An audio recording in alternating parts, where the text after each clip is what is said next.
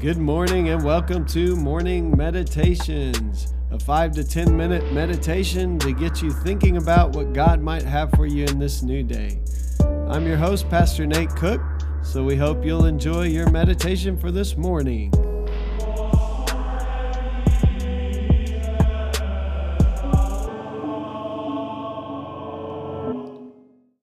Hey, this is Pastor Nate, and this is your morning meditation for this morning. So today we're reading from Matthew chapter 23 and verse 25. Woe to you, scribes and Pharisees, hypocrites! For you clean the outside of the cup and the plate, but inside they are full of greed and self-indulgence. You blind Pharisee, first clean the inside of the cup so that the outside may become clean. Woe to you, scribes and Pharisees, hypocrites!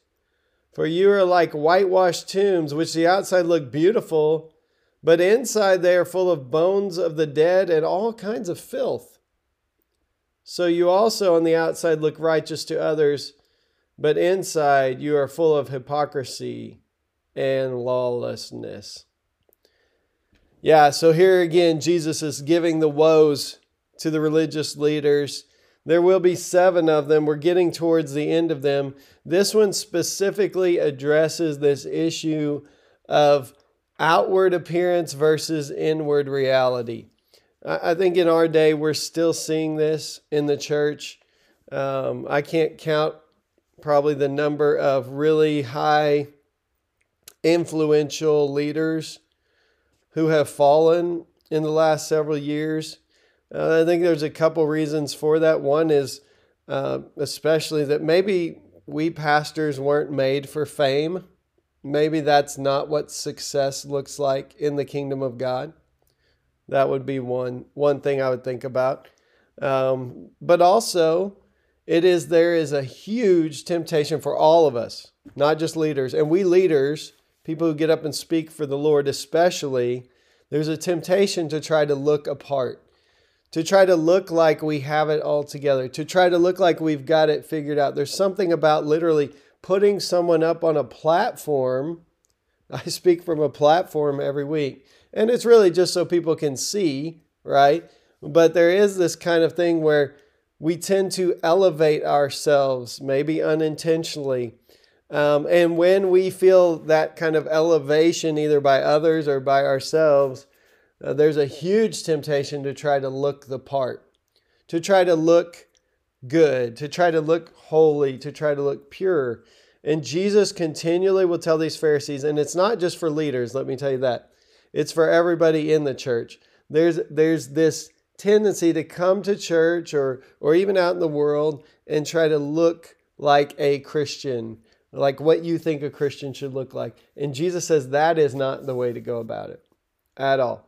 That if you're working on the outward stuff, so maybe it's like language, and maybe it's like, you know, outwardly trying to bring in a happy face, or maybe outwardly trying to be kind, but you know inwardly there's all this kind of hatred and discord and jealousy and anger, resentment, lust, all these like things, greed.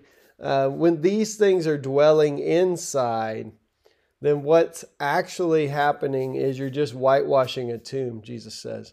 Jesus says, if you know on the inside that stuff's not right, and you're trying to play a part on the outside for everyone else, I mean, maybe it's just like your spouse or your family, or maybe it's a whole church you're trying to impress, or maybe you're a leader of people and you're trying to keep up an image. Whatever it is, when you do that, that is, I mean, pure and simply, Jesus says it twice in this passage, hypocrisy, first of all. But eventually, we know, and we've seen this in the world, that the stuff on the inside is going to come out. And so what Jesus is encouraging these religious leaders, and remember the woes in these passages aren't just, oh, you're terrible people. It's come back to me, turn around, repent. It's always with the idea that these leaders will follow Jesus. The woes are saying, hey, here's what you need to do. You need to clean out the inside. You need to let God do the work. You need to let God change your heart, not try to look apart on the outside. And so This has not changed one bit since Jesus' day. The largest